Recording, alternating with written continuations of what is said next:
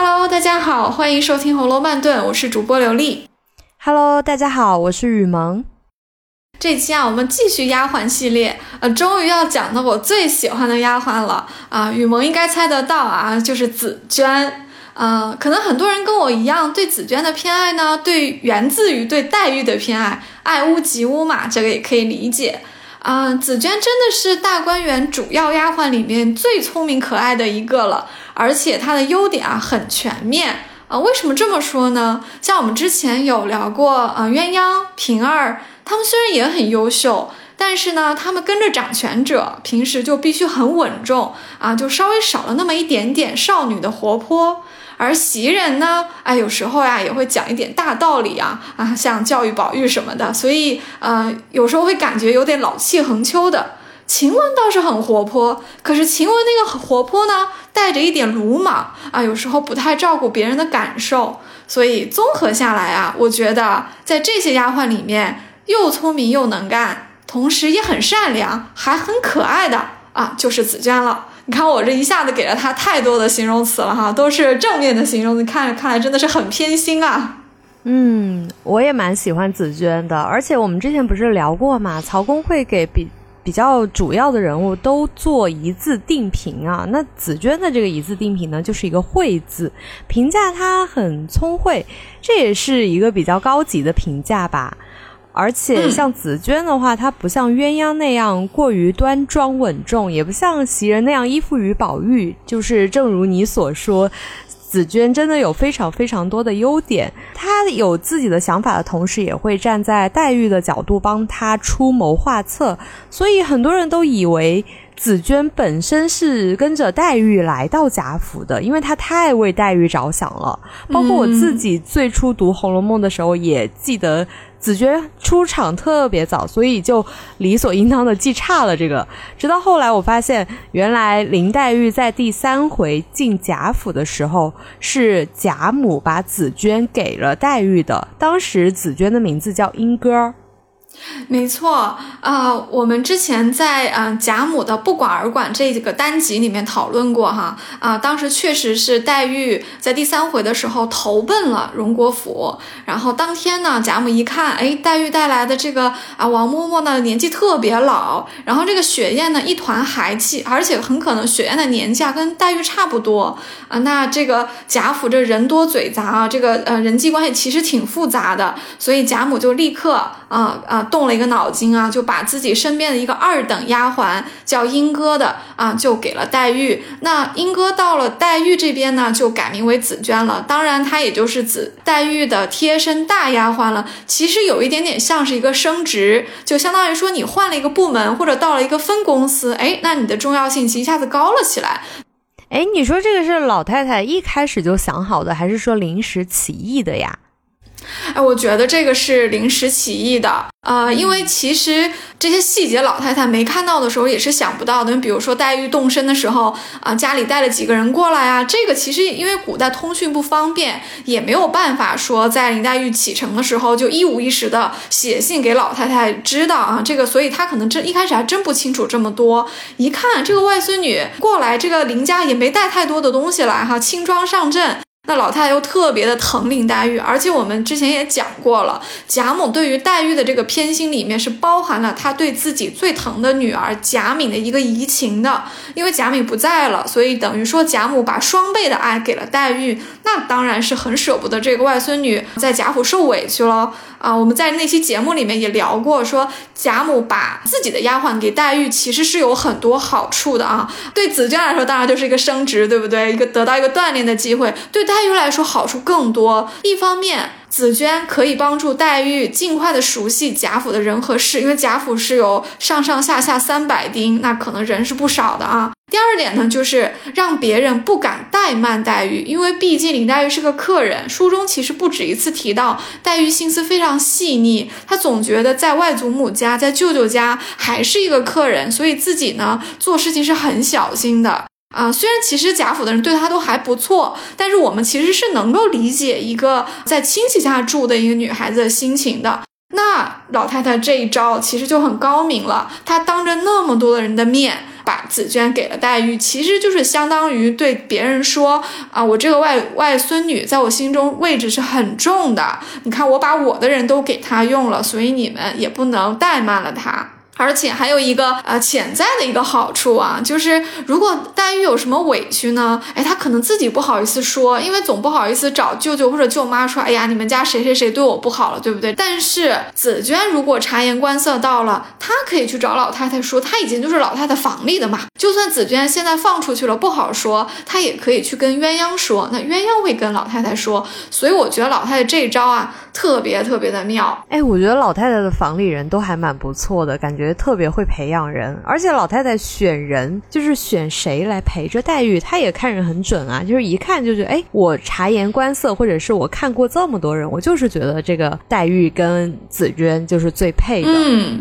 没错，哎，这个小细节你观察到了，我们可以展开一下哦。其实是在第四十六回鸳鸯抗婚的时候，鸳鸯跟袭人和平儿商量的时候，他呃就说出来了，他说：“你我还有这个像倩雪啊、彩云啊、紫娟啊，还有跟了这个史湘云走的这个翠缕啊，我们小的时候这几个人什么话不说，我什么都没有瞒过你们，这说明了他们差不多是同一个时间，相当于是在老太太身边陪。”培养呢，有的是家生子，有的是外面买来的，但是岁数都差不多大，基本上都在老太太这边调教过，有一点点像是像管培生一样。我们的老太太就特别会调教人，对不对？你看，把鸳鸯调理的水葱似的，这个也要，那个也要的。那这些姑娘们就都很能干，但是。老太太还真的确实很会识人，她知道把谁给谁。她把袭人给宝玉，那袭人在怡红院里面其实是起到一个定海神针的作用的，因为袭人性格非常的稳定，她也不得罪人。晴雯也是给了宝玉的，因为晴雯针线好嘛。我们在晴雯这集里面是讲过的，包括倩雪可能也是老太太发过去的。这个紫娟给啊，当时还叫莺歌给黛玉，也是她也是有老太太考量的。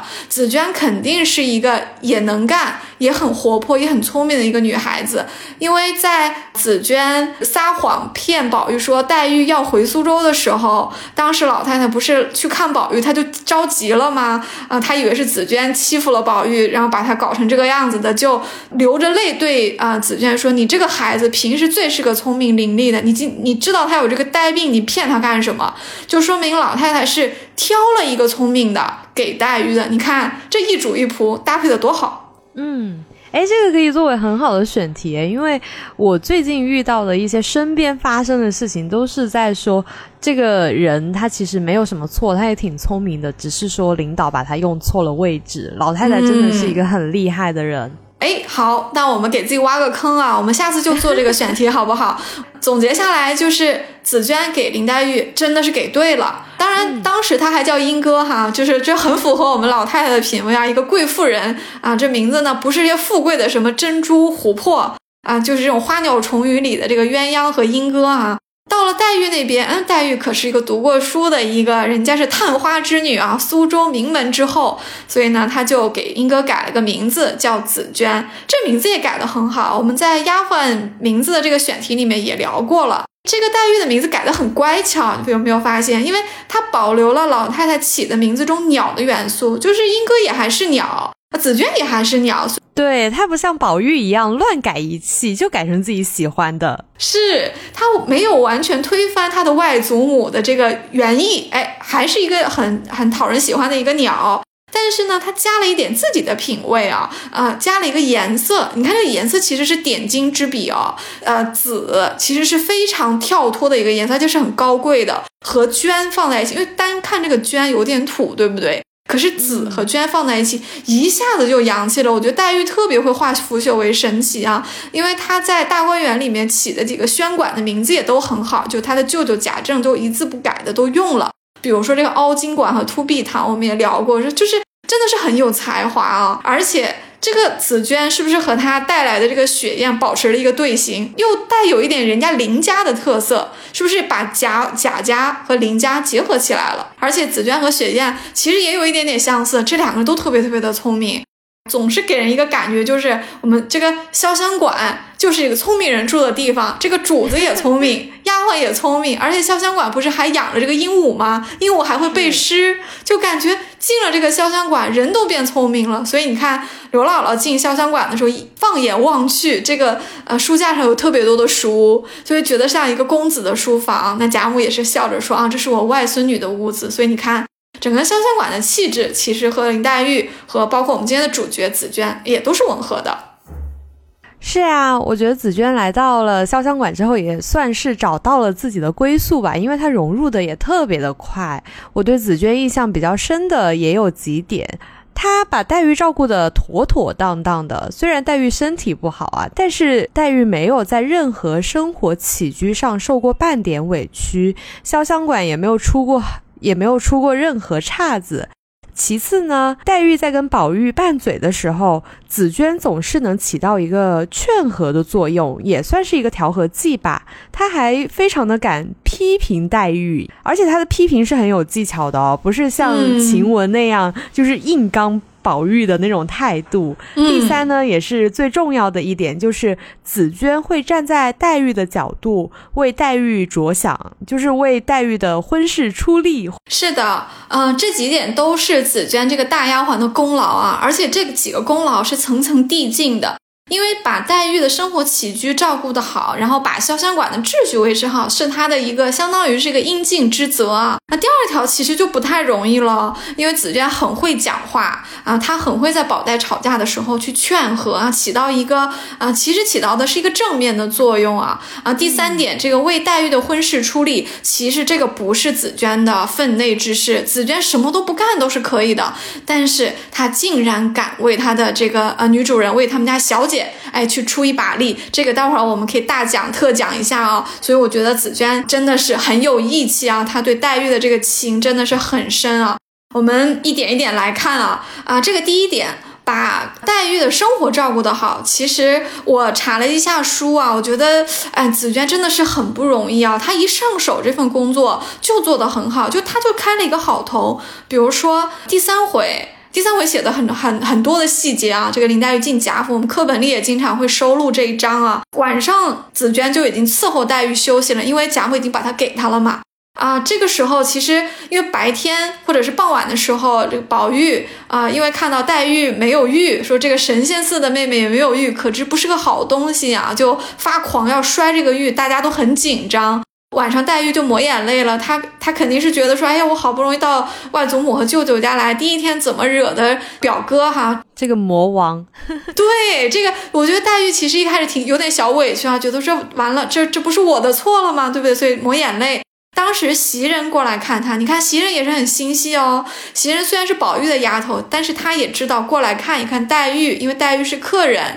这个时候。黛玉什么话都没说，这些话都是紫娟说的。紫娟替黛玉说：“啊，林姑娘正在这里伤心呢，自己淌眼抹泪的说，今儿才来就惹出你家哥儿的狂病。倘若摔坏了那玉，岂不是因我之过？因此便伤心。我好容易劝好了。”紫娟这话讲的很漂亮，她把。黛玉的心事全部都讲了出来，可能黛玉一边在哭，一边呢也不好意思说啊，结果就紫娟就帮她说了，所以袭人一听就明白了，也就过来去安慰黛玉。你看人家呃上岗第一天，这个业务是不是就特别熟练？是不是？啊，我们继续往下看啊，这个看这个紫娟是如何照顾黛玉的嗯生活起居的。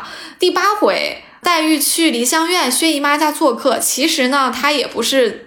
主动要去的，她是打听到了宝玉往那边去了，她就跟了过来，可能也是不放心，呃，宝玉跟宝钗单独待在一起吧。我们黛玉那个小心思还是挺细的啊，她就跟过来了。当时呢，天下雪了，这个紫娟就从家里面让雪雁给他送了一个小手炉来。但是当时呢，这个黛玉正在和宝钗吃醋，哈，说了一句说啊哪里就冷死我了呢？这可是我们这个呃黛玉之名言之一啊。就是我们经常用的表情包。嗯，对，这一天黛玉说了一大堆的话，宝钗还要去拧她的腮，觉得她她又好气又好笑又可爱，对不对啊？反正这个哪里就冷死我了呢？什么时候听上去都觉得挺逗的啊啊！但是你看这里其实就写出了紫娟的细心，对不对？你看她这么小的事情也想得到，能够关心林黛玉冷，哎，这个世界上能够关心林黛玉冷、体弱、怕冷的。就是紫娟和宝玉。记不记得我们在情人节选题里面聊到过啊？这个宝黛之间，哎呀，真是有太多细节了。除了那个你放心之外。就是有很多很多的小细节，你看宝玉过生日，大家晚上到怡红院里面，在炕上去做做游戏，宝玉就是莫名其妙就来了一句说啊，林妹妹到板壁来，因为林妹妹怕冷。你看这么多人里面，他就绕过这些人，挑出来林黛玉怕冷，让林黛玉坐到最暖和的地方。嗯，你刚刚不是提到说宝玉对黛玉说了那句“你放心嘛”？其实，在之前他们两个经常吵架拌嘴，而且就是整个大观园的人就像看热闹一样，经常看到他们两个，哎，怎么又吵起来了？哎，怎么又好了？就是大家就会觉得莫名其妙的这两个人。呃，像袭人跟紫娟就是经常来劝架的呀。嗯，当然对他们两个人来说，宝黛吵架总是闹得不可开交。老太太和王夫人肯定是要怪丫鬟们不好好服侍的，所以不得不劝。那紫娟在这里就做的特别的好，她这个调和剂啊，总是能神不知鬼不觉的把他们两个哎又和好了。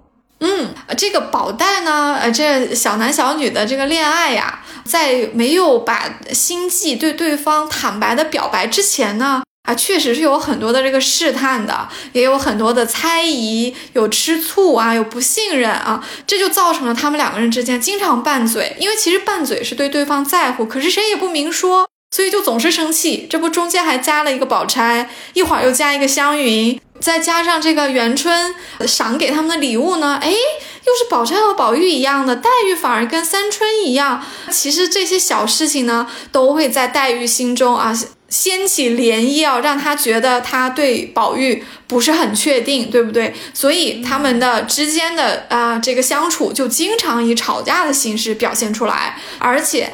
宝黛吵架，百分之九十九都是我们的宝玉要低三下气的给林黛玉赔不是，然后黛玉赏他一个。赏他一个，原谅他，对不对？然后，但是人家吵完了之后，感情就好了，感情越来越深了。所以大家不要觉得黛玉小性子啊，人家只是比较会谈恋爱，而且，而且人家自己的小男朋友呃宝玉，这其实心里挺受用的。我们就不要为这个宝玉叫委屈了啊！黛玉不是你的女朋友，你不用太担心。嗯。其实紫娟还是很懂黛玉的呀，她不像袭人那样就只是当一个和事佬，她劝架还是劝的特别的有技巧的哦。她经常给宝黛出力，没错，同样是劝架，紫娟和袭人是不一样的啊。袭人呢，她是一个四平八稳的人，但是我觉得她亮点其实不是很突出啊。他其实主要就是希望，嗯，宝黛呢和太太平平的，不要出什么事儿就完了，他别担责任。但是紫娟不一样，紫娟太了解黛玉了，她知道黛玉心里想什么，所以劝架的最后一定是要他们两个人的感情往好了走，这个架才叫劝住了。所以你看，紫娟是动了很多脑筋的。比如说，我们看这个二十九回。这一回呢，就是啊，清虚观，大家去清虚观打醮啊，然后在这里呢，张道士啊，其实就荣国公的替身啊，要给宝玉说媒，而是当着大家说的，说他在哪里看了一个小姐啊，这个样貌和身家还配得上，然后这个贾母不是一顿打回去嘛，对不对？说这孩子命里不该早娶啊，说这个啊身家不重要，只要他模样好，性情好，就来跟我说，就算他们家穷，我们多给他点钱。这个很被很多坊间的读者解读为就是贾母护犊子啊，护黛玉，因为贾母等于是在说模样性情，那是谁比我外孙女黛玉好呢？钱不钱的我不看重啊，这个是后话啊。但是不管怎么样，表面上看来，这个张道士好像有点呃不识抬举的去给宝玉说清了。那么当然，宝玉心里会会有点不是滋味，黛玉心里就更不是滋味了啊。呃，再加上之前元妃赐的这个端阳节的礼是宝玉和宝钗一样，黛玉和三春一样，那黛玉心里就更犯嘀咕了啊，她对她打击很大啊。所以这一次从清虚观回来之后，宝黛吵的就比较厉害了，厉害到什么程度呢？宝玉一气，呃，因为黛玉说她金玉良缘嘛，宝玉就说那我把玉砸了吧。省事儿，然后就砸玉。黛玉呢，又因为是夏天，本来就是特别热，喝了一个解暑汤，这个时候气的把这个解暑汤都吐出来，就大吐大闹的啊。这次吵的真的是不可开交了，这个紫娟和袭人收拾不了了，过来劝也劝不住，而且可能有些老婆子怕惹到自己身上，都已经去报告给贾母和王夫人了。对啊，吵得这么凶。没错，所以这个贾母和王夫人过来一看，也不知道是为什么，因为这两个人又不能跟贾母和王夫人说心里的这点事儿，哪能跟大人讲呢？所以贾母和王夫人就把袭人和紫娟啊劈头盖脸的批评一顿，就像你前面讲的，他俩一闹都是丫鬟遭殃，说他们不好好服侍，对不对？然后这当天，哎，这事儿呢，就算是先压下去了，到第三十回。哎，一开头就写的很有意思，说没有人的时候啊，紫娟就教训起黛玉了。我觉得紫娟啊，教训的特别好。这个其实呀，黛玉跟宝玉吵完架之后，自己也后悔，因为她觉得她也莽撞了。但是呢，黛玉有要面子，她不能跟跟男生去低三下四的赔不是，又等不来宝玉跟她道歉，就日日都很烦闷啊，若有所失的样子。紫娟哎，看出来了，夺其意，劝她说。若论前日之事，竟是姑娘太浮躁了些。别人不知宝玉那脾气，难道咱们也不知道的？为那玉也不是闹了一遭两遭了。所以你看，紫娟在批评他，哎，嗯，我觉得紫娟在这里特别像一个。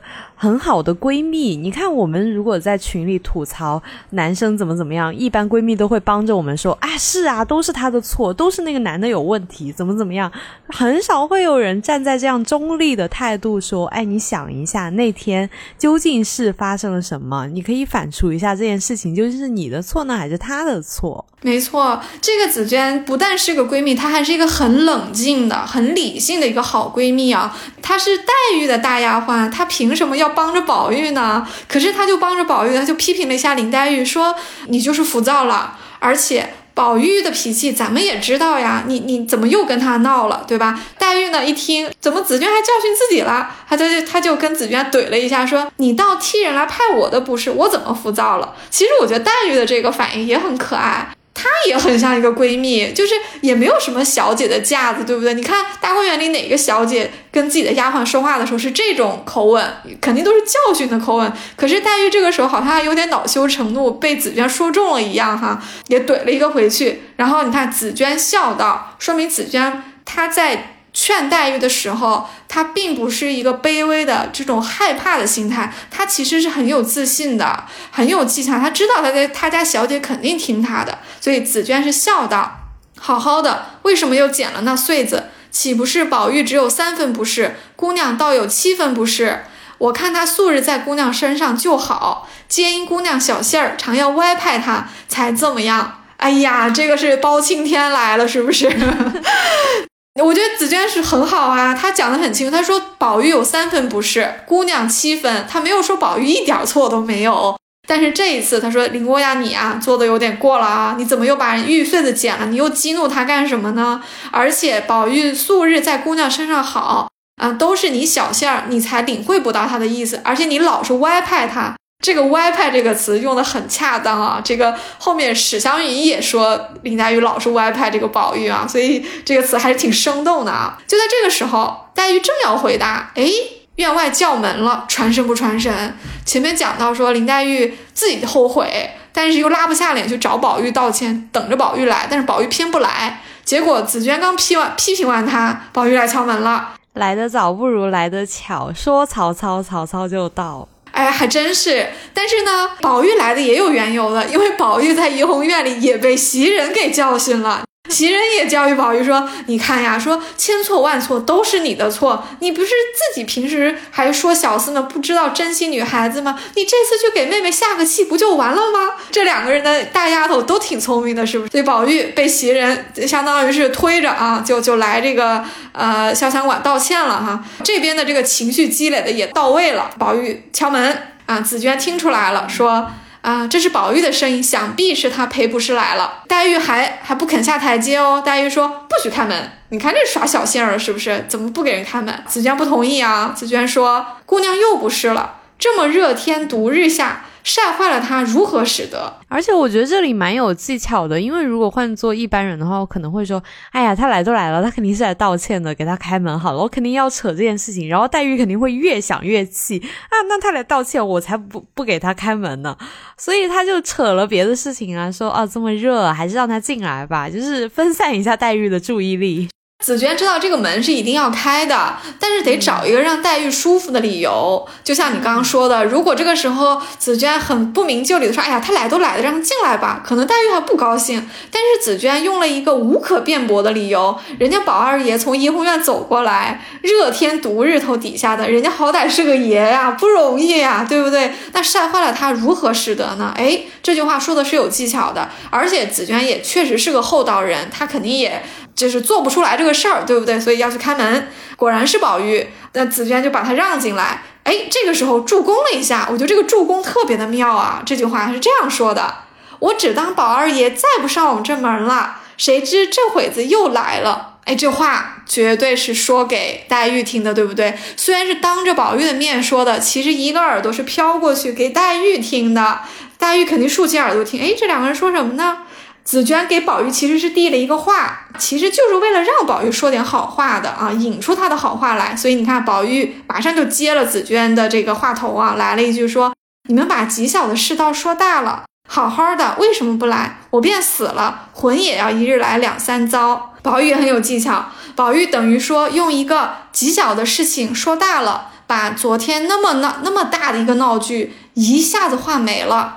啊，他的意思就是说，昨天那事儿啊不大，过去了啊，我跟妹妹好的很啊，你们不要再纠结了啊，所以他就啊，他就进来了，而且他说我死了魂也要一日来两三遭，这个其实也是很重的一个情话，对不对？宝玉有的时候也挺腻的啊，挺肉麻的话，是上张口就来，这些当然黛玉在里面都是听到了的。啊，所以说肯定心情就觉得不错啊啊！宝玉还问说大好了，紫娟说身上好了些，只是心里的气不大好，又在暗示宝玉了。哎，赶紧快给妹妹赔个不是吧！啊，宝玉笑道说：“我晓得有什么气啊，就进来了啊。”然后后面的话我们也就嗯不用再呃挨个分析了。总之，我们的这个宝玉还是很会哄妹妹的。嗯，而且我觉得宝玉也没有把紫娟当成一个丫鬟，他就是你看他问紫娟说：“哎，现在大好了？”就是这样悄悄的问紫娟，好像也是可以给紫娟打听一点小秘密的那种感觉。是的，这一段的呃文字写的是很传神的，你看得出来，宝玉和紫娟之间是有一点默契的，因为他们都很在乎黛玉，他们也都很了解黛玉，啊，这个对话就是很亲切，你看见没有？而且他们两个人的这个很自如的这个对话，都是说给在屋里的黛玉听的，黛玉肯定都能听得见嘛。呃，在门口发生的这么一小段，肯定就已经让林黛玉的气消了一半了。宝玉安慰的也很也也很有技巧啊。今天宝玉情商在线啊，说啊，我知道妹妹不恼我，但只是我不来，叫旁人看着，倒像是咱们又拌嘴了。等他们来劝，那时岂不咱们生分了？不如这会子你要打要骂，任凭你怎么着，只是别不理我啊！又把好妹妹叫了几十声。所以宝玉很聪明啊，他的意思就是说，我知道呀，你心里不气我。但是我要是不来呢？别人以为我们俩不好了。啊！别以为我们疏远了，所以呢，我一定要过来，不能让别人来劝啊！你要是有什么气，你就冲我来。宝玉做小伏低，真的是低到了尘埃里面，是不是？黛玉怎么可能不原谅他呢？啊！后面他们又展开了一个“你死了，我做和尚”，这个也是宝玉经常说的话啊。对啊，他动不动就是我要做和尚，或者是说黛玉天天就是啊我要死了，然后说哎你要死了，那我做和尚，然后啊你做了好几回和尚了，天天都做和尚。黛玉的这个啊杀手锏就是我回苏州啊，宝玉的杀手锏就是我做和尚，这个他们都是经常说的啊，大家不用当真，这个就是小情侣之间拌嘴说的话。总之这一天就特别的甜，对不对？啊，其实说到这里啊，哎，作者又神来了一笔，我觉得特别的有趣啊。呃，凤姐跑进来了，因为他们闹得太大了。啊，老太太不放心，她觉得这个最疼的孙子和外孙女，呃，得有人看着，别出什么事儿。所以呢，就让最得力的干将这个凤姐过来看啊。这里描写说凤姐跳了进来，这个词用的真好。凤姐就是虎虎生风的啊，动作又很快，而且很着急要把这事儿办了啊。进来就说好了，都快跟我去老太太那儿去。说也没见你们这个一天大二天小的，有什么事儿要吵啊？就要赶紧把他们俩拉着去老太太那里去回了话，等于就把这事儿结了哈。结果，哎，这个时候黛玉回头一看，一个人也没有，因为黛玉本来走的时候还想带个丫鬟一块儿去的，结果回头一看，怎么一个人也没有？所以你看是不是特别传神？你看紫娟一开始在门口说了那么多很漂亮、很聪明、特别有情商的话，结果到了宝玉和黛玉自己诉衷肠的时候。紫娟就溜了，太鬼灵精怪了，对不对？她知道回避，要给这个小情侣独处的时间。这个紫娟这个闺蜜和这个大丫鬟当的真的是太好了。嗯，说到像闺蜜啊，紫娟最为人所知的就是惠紫娟情辞是盲玉。哎，你怎么看这个回目啊？因为有人说不应该是盲玉，应该是莽玉。哎。哎呀，我太同意了！我从小到大都以为是鲁莽的莽，因为宝玉的反应，他其实是因为他在感情中很着急、很唐突，所以用鲁莽的莽字是很能够形容这个少男，就是十几岁的男孩子的着急的心情的。我觉得“忙”这个字不是很恰当，但是确实有一些版本上是做这个“忙”字，我们就不纠结吧。在情感上，我是支持鲁莽的“莽”的。在情感上，我是支持忙的哦，因为不是之前有。宝玉是无事忙吗？所以我会觉得他们之前的吵架就是宝玉一直在忙来忙去，忙来忙去，一直在为黛玉的这个情感转悠，呃，转悠，他就是很忙啊。哎，这个解释也有道理啊。看来这个这个词用在宝玉身上倒也很恰当哎。嗯，那这一回为什么宝玉既忙又莽呢？因为是紫娟 骗宝玉说黛玉要回苏州了。你看，这就是刚刚我们说的啊，他们。两个经常吵架，不是回苏州就是做做和尚嘛。那真正的原因呢，其实是紫娟怕黛玉嫁到外面去，她自己跟着去就要离开家人，不跟着去又辜负了情谊。其实这个挺让人感动的，因为大观园可能找不到另一对主仆有这样深厚的友谊和情感了。不过呢，宝玉也因为这个紫娟骗他，也病了一遭。林姑娘也当时也哭得要死要活的，想必是。事后紫娟都有点 PTSD 了，都不知道这个是盲玉是一个馊主意呢，还是妙招。总的来说呢，我觉得紫娟的出发点还是为了黛玉着想嘛。关于你最后一点说，到底是个馊主意还是个妙招啊？啊，我们因为没有后面三十回的书可以看了，所以我们当然就不知道后面的情节走向了。但是从曹雪芹给紫娟就在这一回让她进了回目，而且给她安了一个“会”字，可见。曹雪芹认为，这么一出闹剧虽然是由紫娟挑起的，但是他仍旧算得上是一个聪慧的行为啊，所以我觉得作者应该是赞许的，这是这是比较确定的啊。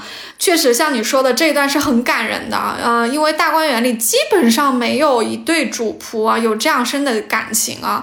比如说有些人像探春、宝钗，他们其实对自己的大丫鬟也挺好的，但是你就不觉得她们像闺蜜，你也不觉得她们的大丫鬟好到了是要为自己的小姐挺身而出，为她张罗婚事，对不对？都都不太会的，就唯独紫娟肯给黛玉做这样的一件事情。而且从紫娟的这个心里话来说呢，我们可以推测出来，紫娟是个家生子，所以她的家人吧，多半也是要么是在啊大观园里面，在贾府里面就是当差。要么就是他也是从附近买来的，他的父母可能是生活在附近，因为袭人虽然也是从外面买来，但是他的娘家这个花家住的也不远啊。宝玉不是还骑着马去他们家做客嘛，在过年的时候。总 总的来说，紫娟的家人肯定在附近，所以他很怕黛玉如果嫁出去了，嫁的比较远，作为陪嫁。他就得过去，就要离开家人了。但是不走呢，他觉得太辜负自己和黛玉的这个情深了。他当时是这么说的：“他说我们俩两个人一时半会离不开，他待我比他老家里带来的还要好。可见啊，黛玉跟紫娟是形成了非常牢固的这个情谊啊。黛玉对紫娟的这个依赖和信任是超过雪雁的。紫娟其实真的是冒了一个很大的风险的，不知道这个。”呃，这个角度有没有人看到过？我也是读了很多遍之后才感觉到的。其实，呃，像你说的，因为宝玉生了一场大病，啊，这个黛玉心里也很过意不去，她也特别的担心宝玉啊。那紫娟当然是要有风险，因为这个玩笑是她说出来的。那啊，王夫人和贾母肯定是要怪罪到她身上的，对不对？紫娟本来的这个行为就是很像说闺蜜之间，我帮你试探一下啊，你的这个男朋友对你心意有多深。但是宝玉可不是一般的男朋友啊，对不对？宝玉一听到妹妹回苏州，五雷轰顶，当时就不行了。晴雯来接的他，就搀着他像一个行尸走肉一样的回到了永远，当天就犯病了。老太太如果怪罪下来的话，紫娟可真的是吃不了兜着走啊！哎，幸好，哎，紫娟真的是运气不错啊。说宝玉看到紫娟呢，就好了一大半。他觉得紫娟在，就说明黛玉也没走。而且这个时候，薛姨妈在旁边解围说啊，宝玉呢心实啊，林妹妹又是从小来的，这个时候大拉拉的说一声走，她肯定承受不了。说这个老太太。不要担心啊，休息休息，吃几剂药就好了。薛姨妈这段话是很重要的，因为其实像她这样的过来人，包括王夫人啊、贾母，这些都是过来人，肯定是看得出来的。因为这两个小孩已经十几岁了，他们不是。七八岁的小孩舍不得玩伴走，这个时候其实已经有点懂事了，大人可能已经有点看出来了。但是薛姨妈当众解围，把他们的感情划归为亲情，这样其实面子上就都下得来台了啊，这样就不用怀疑到他们的男女私情上去了。所以呢，紫娟呢这一次呢，也就是有惊无险的化险为夷了。你看贾母完全没有惩罚他，贾母就拉着他说：“你这个孩子平时是个聪明伶俐的，你你无故的。”吼他做什么？而且他知道是一句回苏州的话上来的，就很感慨说：“原来是这句玩话。”读到这里的时候啊，我其实心里面也挺感慨的，因为老太太感慨说这句完话，可能也是在说你们两个小冤家呀，怎么这个时候还这么糊涂呀？我不是以后要为你们做主的吗？你们怎么这个时候这么想不开呀？其实我觉得老太太心里面，可能这一天她也是加深了她对宝黛。这个婚事有利于他们两个孩子的这个将来的幸福啊，这个看法的，这里可能有很多细节啊，我我希望我不是过度解读啊，但总之这个其实算是嗯紫娟在前八十回书里面的一个最重要的一个高光时刻了，也是一个非常有戏剧性的一个场面。嗯，其实也间接写出来了紫娟的重要性啊，因为宝玉看到紫娟来了就好了大半，而且黛玉也让紫娟留在那里照顾宝玉，证明就是紫娟这个地位跟黛玉几乎是等同的，就是宝玉是呃也很认可紫娟的存在的。没错，后面有写到说，因为宝玉拉着紫娟不肯走，说紫娟要走了，这个妹妹就要回苏州了，所以大家没有办法，因为宝玉受宠嘛，他这个装疯卖傻的，大家也都很很在意哈，就把紫娟留下来照顾宝玉。然后呢，老太太又很疼黛玉，就让琥珀去照顾黛玉。这里有个细节很有趣，说。袭人和晴雯啊啊都都很放心，摊手，什么事情都不管了啊，就就对紫娟说啊，你你搞的还是你来收场吧。所以这个袭人和晴雯倒是乐呵了，就不用管宝玉了，因为宝玉整天就只知道缠着紫娟了啊。确实像你说的，写出了紫娟的这个重要性，而且。有一天，宝玉和紫娟就他为什么要骗他这件事情，两个人聊完之后，宝玉就婆婆妈妈的就让紫娟留下了他的一个小镜子。你看这是不是也有点深意？就有点像是说，你把你的一个东西留在我这儿，像是一个信物一样。我们说好了，永远不分开，就是永远不分开，这是一个证据。你要把你的这个小镜子留一个在我这儿。这个其实宝玉和黛玉之间，他们不是也经常传点小东西吗？什么小手帕什么的。那紫娟的镜子被宝玉强行的要了下来，其实也是一个物证，也是一个誓言。因为紫娟一定是黛玉的陪嫁，所以可以看得出来，我们的黛玉，我们的宝玉对。这个妹妹用情是多么的深，那紫娟也是没有辜负啊，他这个在宝黛二人中间的这个重要地位啊，在宝玉差不多好的时候，我们的紫娟就说：“嗯你如今已经大好了，快放我回去看看我们那一个吧。”我觉得这个话说的也很也很温柔，对不对？我们那一个啊，黛玉是他自己人，所以他把这个宝玉。呃，伺候到这个几乎没有什么问题了啊，他就很牵挂黛玉，他觉得黛玉这两天肯定也不好过，所以他就又回去了。这个也就是我们的这个紫娟在这个情辞事忙玉。这一回里面的整体的表现啊，你看充满了戏剧性，但是也很温馨，对不对？不过呢，这个紫娟情辞释芒玉之后啊，薛姨妈就过来解了个围，说他们其实是小时候一起长大，这个亲情啊，就啊让大家不要怀疑到这个儿女私情上去。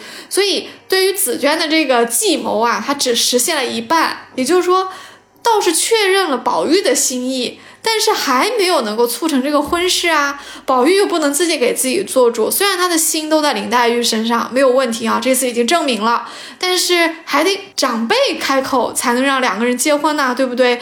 所以我们的紫娟啊，又生一计啊，而且她很又抓住了一个很好的时机啊，啊，在后面薛姨妈和宝钗就来潇湘馆去看黛玉啊，这回也写的特别温馨啊，就有一种透着一股子家常的这个和气劲儿啊。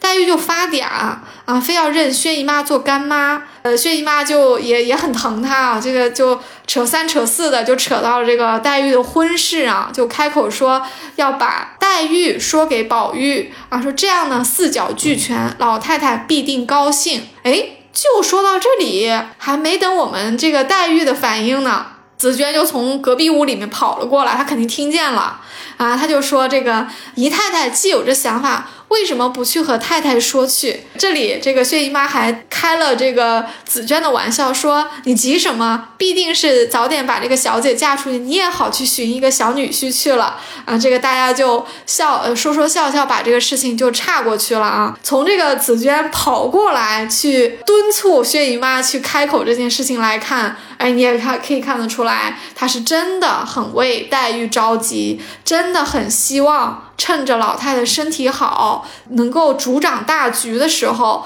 把宝黛的这个婚事给一锤定音的做定了。嗯，紫娟真的还蛮为黛玉着想的，因为父母之命，媒妁之言，黛玉就自己一个人在这边，好不容易认了一个干妈，那还不赶紧抱紧干妈的大腿，把黛玉的婚事说妥当了才好。说到这里哦，很多人都说薛姨妈嘴上虽然说是要给宝黛做媒，后来呢又好像。闭口不提这件事情了，其实是把黛玉给控制住了。他可能本来就没有想过要给宝黛做媒，这样不就阻碍了宝钗的好事了吗？我觉得这个有一点阴谋论了。还有人呢觉得薛姨妈后来搬到潇湘馆去住是为了监视黛玉，这个更阴谋论了。你你说薛姨妈为什么一开始说要给他们做媒，后来又没有提了呢？这个也是前八十回的一段公案哦，确实围绕这个公案还有挺多阴谋论的啊，我我都觉得有一点好笑啊，因为。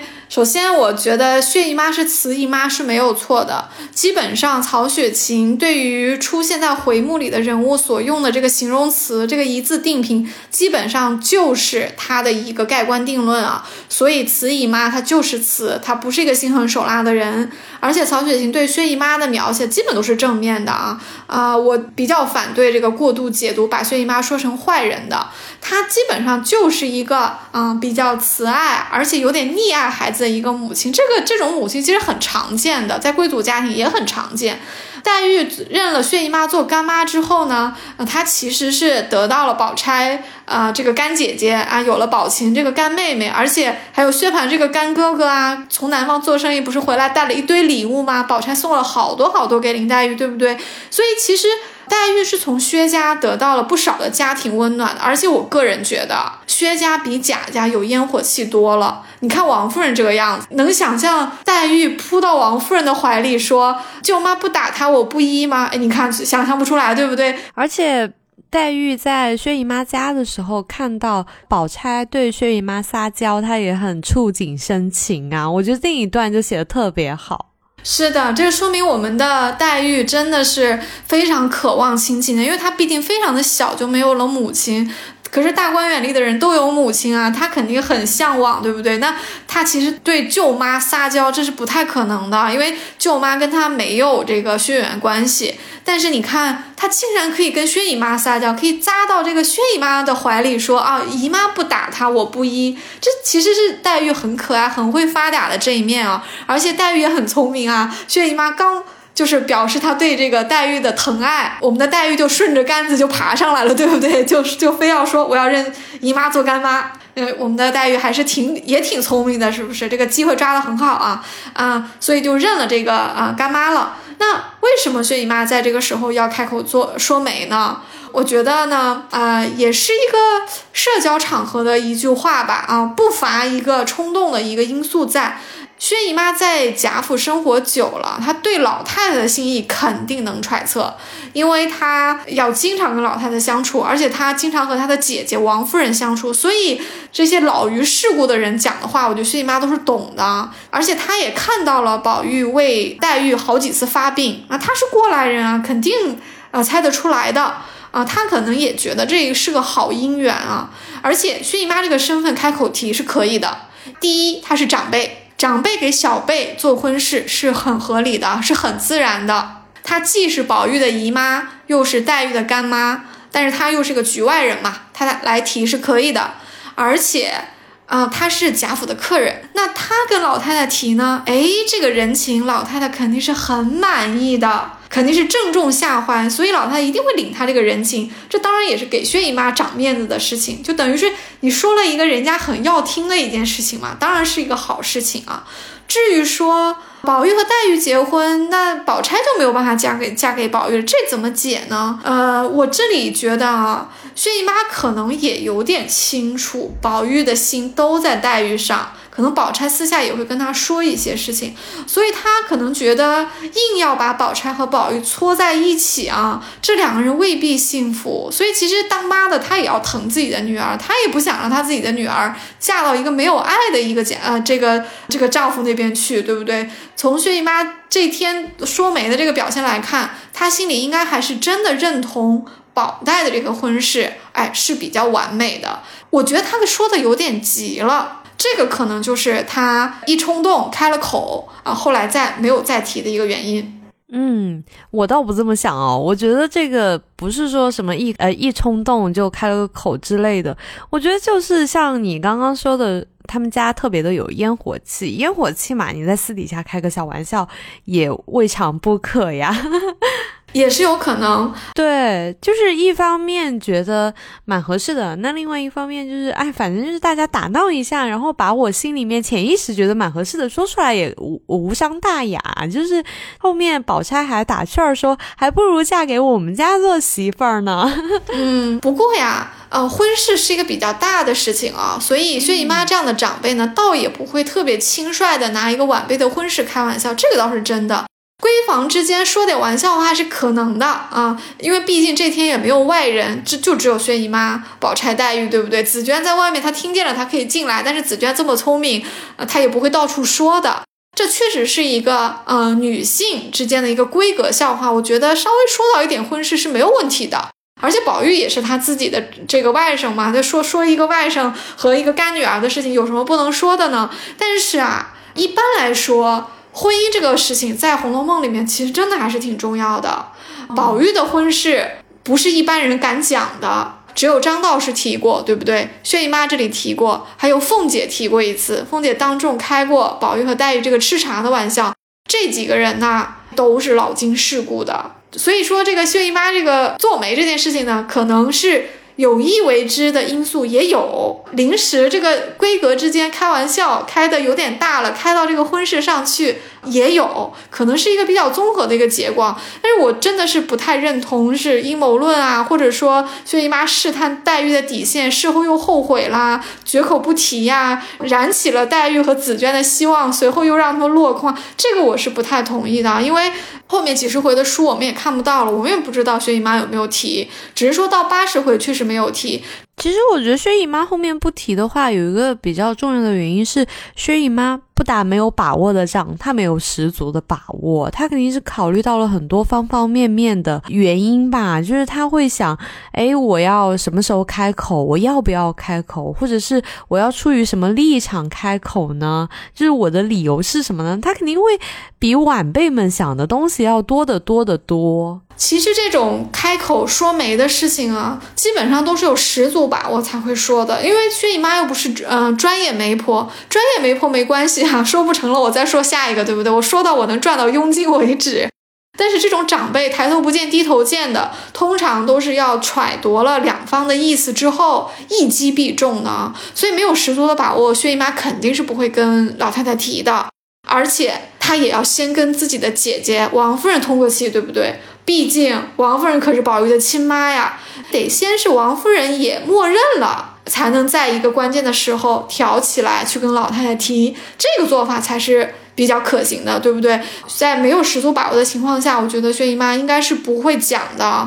何况当时贾家的经济情况应该也是在一个转折点，其实很多事情是不明朗的。另外，黛玉的身体一直不好，这也是为什么像星儿这种下人就会揣测说这个宝黛的婚事一直没挑明，因为宝玉比较小，黛玉呢身体又不好，大家都觉得是这两个原因，可能得再等等看，等宝玉也大了。啊，黛玉身体也好了，能够胜任宝儿奶奶的位置了，大家才能提。所以其实现在多多少少是在一个观望状态的。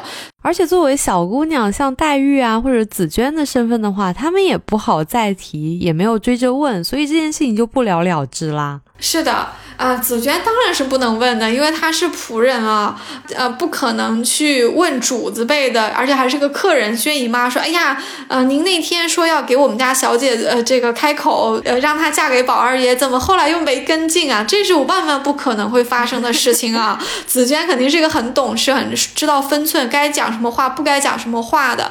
她可以记得住薛姨妈这天说了什么话，她可以在适当的时候去做出反应，但是她肯定是不能够去纠。着这件事情不放的，所以今天的宝黛做媒的这个玩笑话，也就只能是当做这个母女之间的啊，这个闺阁之间的一个玩笑话，也就这么结束了。嗯，我真的要在这里替薛姨妈鸣个不平，就是有一些杠精，真的要在这里注意，薛姨妈没有再提，并不代表薛姨妈对黛玉不好。没错，薛姨妈不但不是对黛玉不好，相反，薛姨妈对黛玉是很好的。我举个小例子，大概应该是在大观园的呃第二年的过完年，有个老太妃这个轰了啊，家里有爵位的这些贵夫人。都要去给他守灵啊！贾母是很不放心黛玉的。这个时候，薛姨妈是主动的住了进来，住到了啊潇湘馆里面的啊，去照顾黛玉的饮食起居的。注意，宝钗住在恒芜院，而且恒芜院的院子是更大的，薛姨妈都没有住到她亲闺女家，住到了黛玉这里。所以其实薛姨妈对黛玉很好。当然了。这也因为因为宝钗身体比较健壮嘛，又没有什么病，对不对？宝钗可以自己照顾自己啊。那黛玉肯定是更需要一个长辈去照顾她的，所以你看薛姨妈就。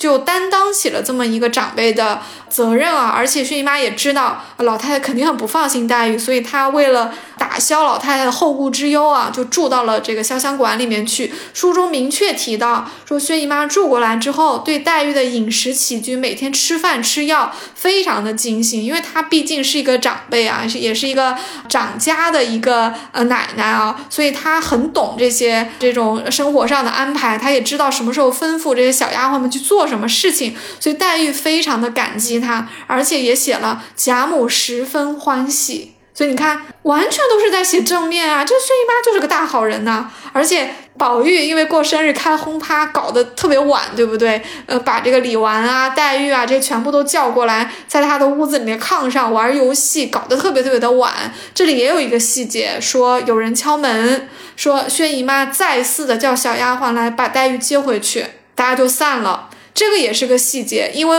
太晚睡觉，可能黛玉还没有吃药，薛姨妈非常的记挂，不停的叫小丫鬟过来看看林姑娘怎么样，让她早点回去。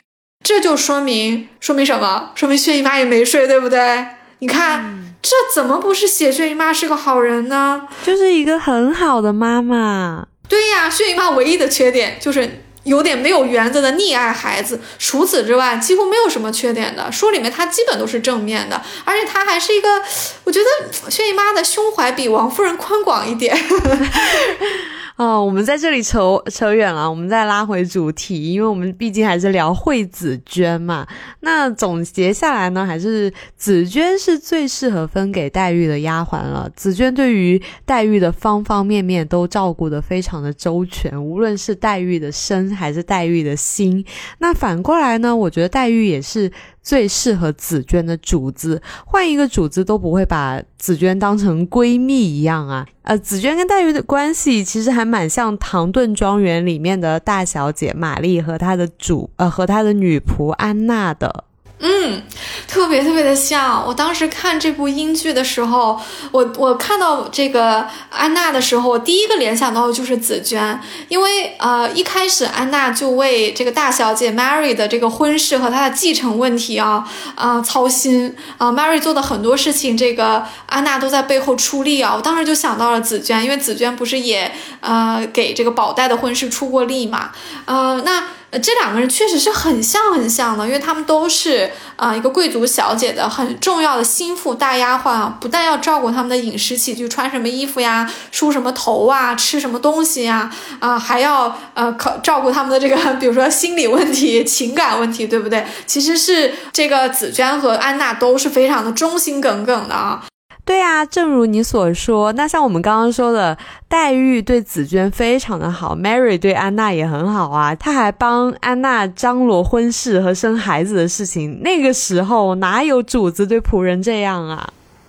是的，这其实也是呃，相当于说这个主人也是超过了他的本分啊，就他也是把他的这个女仆很有点像是当做一个闺蜜啊。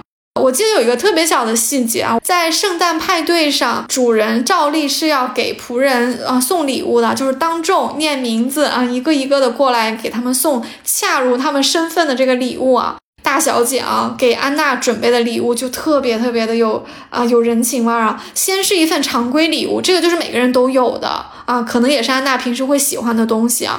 但是上面还有一个小盒子是。Mary 单独给个安娜的，肯定是用她自己的私房钱，不是用家里的预算给的啊。这个安娜走到边上一打开，是一个非常非常精美的金的胸针或者是吊坠，我看不出来是什么，显然也是非常贵重的，很可能是是这个 Mary 买的，或者是她自己的。这个时候，我记得安娜和玛丽他们两个人啊，很默契的看了对方一眼，笑了一下，意思就是哎，我心领了。特别特别的这个和谐和默契啊，而且这个时候镜头还给到了别的仆人啊，他们也向安娜投来了这个羡慕啊，但是也没有嫉妒的这个呃目光啊，这里就让我很感慨啊，就是黛玉肯定对紫娟也真的是非常的大方，非常的照顾的啊，可以想象啊，就是我们的黛玉如果是多活几年，或者说她真的是活到了她出嫁的时候，她肯定是会对紫娟非常的好的。就像啊，宝玉之前预测的啊，宝玉不是经常来潇湘馆吗？紫娟要给他端茶端水的，宝玉就有一次就是不太注意啊，就淫词艳曲就说出来了。他也很认可这个紫娟的贡献啊，他就夸了她一句，但他夸的不是太不是太妙啊。他说，呃，若与你多情小姐同鸳帐，怎舍得你叠被铺床？就宝玉本来是想夸紫娟的意思，就是说你的小姐是莺莺嘛，我以后是肯定要跟你的小姐啊啊同鸳帐的。可是你也很优秀啊，我也舍不得让你叠被铺床啊。表面上好像是在夸紫娟，但是这句话实在是太轻薄了。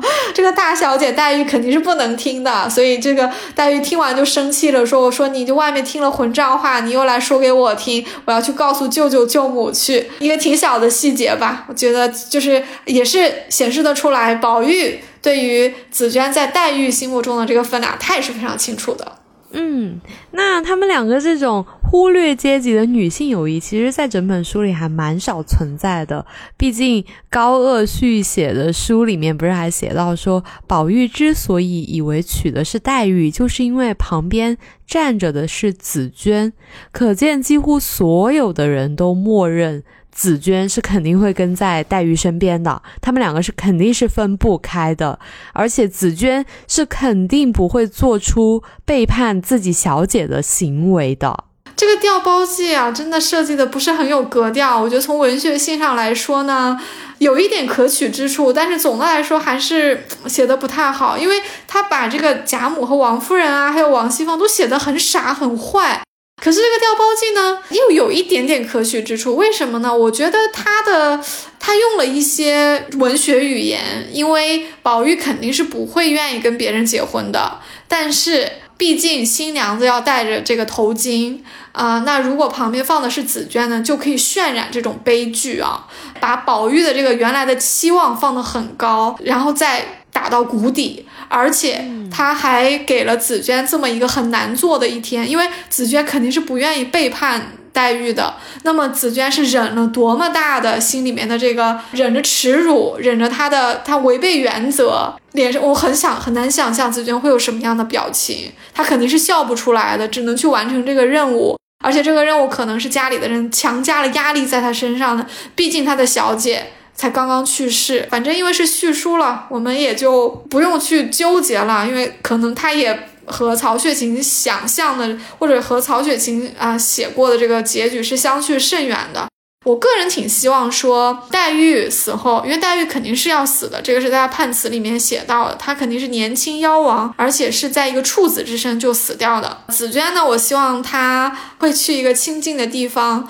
他这一生的忠诚和他的对黛玉的这种真挚的情感，我觉得是真的是苍天有眼啊！贾家的上上下下肯定都是看在眼里的，而且紫娟的为人，我觉得连王夫人这样的人都挑不出什么错来的，因为她从来没有任何超越规矩的话。和这个行为的，她是一个无懈可击的一个非常非常好的一个丫鬟啊，所以贾家也许会为了感谢她，会给她安排一个相对舒适和简单的一个生活吧。